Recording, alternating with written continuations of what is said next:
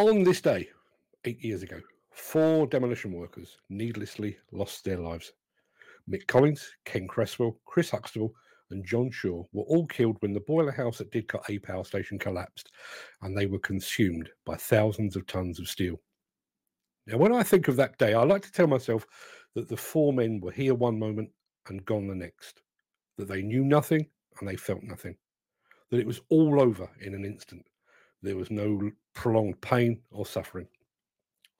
The same, sadly, cannot be said of the friends and family they left behind. They were initially forced to endure some seven months before the remains of their loved ones returned home. And that was bad enough. But they've since been forced to endure eight years of an investigation that has delivered not a single finding, prompted not a single prosecution, nor provided a single ounce of closure. Eight years on, we do not know the precise cause of the accident that killed those four men. What I do know because I know demolition, is that no one just allowed it to happen. The investigation has, however, been allowed to become cruelly protracted. Those responsible for the investigation have dragged their heels. Those in authority have allowed them to do so. Now, I, I do want to get to the into the chat. Today's show is not about me; it's about those that died, their families, and the wider industry that those deaths have impacted. But I would very much like to draw a comparison I've mentioned in the past the fact that there was a similar incident in Ohio in the States in which two demolition workers were killed. And I've previously noted that their bodies were recovered in a matter of weeks, not months, and that the entire incident was investigated, prosecuted, and brought to a close in under 18 months. But that's America, and maybe they do things differently over there. So instead, I'd like to draw a comparison to a UK incident that I'm sure many of you will remember. On the 27th of January 2023, a lady called Nicola Bulley disappeared while walking her dog at St Michael's on Wyre in Lancashire in the UK. Lancashire Constabulary said there was no evidence of either suspicious activity or third party involvement in the disappearance, and they quickly stated that their working hypothesis was that she had fallen into the River Wyre. However, an extensive search of the river and the surrounding land involving police officers, he- helicopters, sniffer dogs, and drown, uh, drones rather found no body. Some was concerned that her body may have been carried downstream to the estuary at Morecambe Bay, some 13 miles away, and possibly even out into the Irish Sea. However, on the 19th of February, Nicola Bulley's body was found in the river about one mile downstream, downstream of St Michael's on Wyre. The inquest, which concluded in June 2023, determined that Bulley's death was due to accidental drowning. Now, the police in that case were widely criticised for their handling of that case. But even though the search area they had to contend with could have been many, many square miles, they recovered the lady's body in less than a month. They delivered their findings in a matter of weeks, and the resulting inquest was done and dusted less than four months later. And they did all of that even though there were no witnesses and no physical evidence with which to work. Thames Valley Police and the Health and Safety Executive have thousands of tons of physical evidence and dozens, possibly even hundreds of witnesses. And yet, eight years on, they have failed present, to present any findings whatsoever. And while Lancashire Police were widely criticised for their handling of the Nicola Bulley case, Thames Valley Police seems to have been given a free pass over Didcot.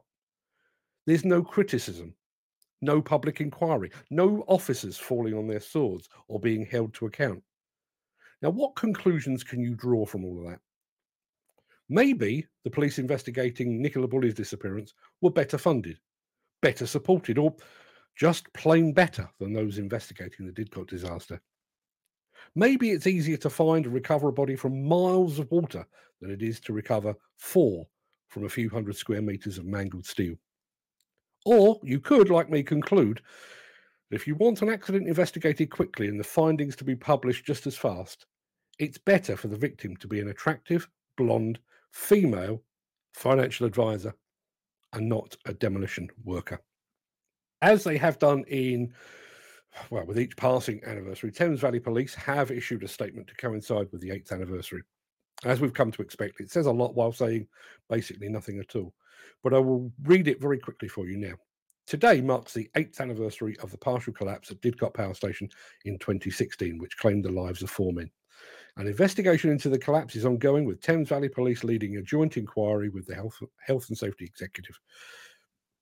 The dedicated investigation team, which was put in place immediately after the collapse at Didcot, continues to investigate uh, offences of corporate manslaughter, gross negligence manslaughter, and health and safety offences. Ben Snuggs, Deputy Chief Constable of Thames Valley Police, said, As always, our thoughts remain with the families of Mick Collins, Ken Cresswell, Chris Huxtable, and John Shaw following the loss of their loved ones. Thames Valley Police, together with the Health and Safety Executive, remains totally committed to rigorously investigating the collapse, and I'm very conscious of the time it's taking to investigate those circumstances. We maintain regular contact with the families and continue to provide updates and support through our dedicated family liaison officers and investigations team. This investigation is significant and complex with vast amounts of witness, digital and physical evidence, and we continue to make good progress with further suspect and key witness interviews. We are also in close liaison with the Crown Prosecution Service and continue to provide appropriate updates to key stakeholders and interested parties.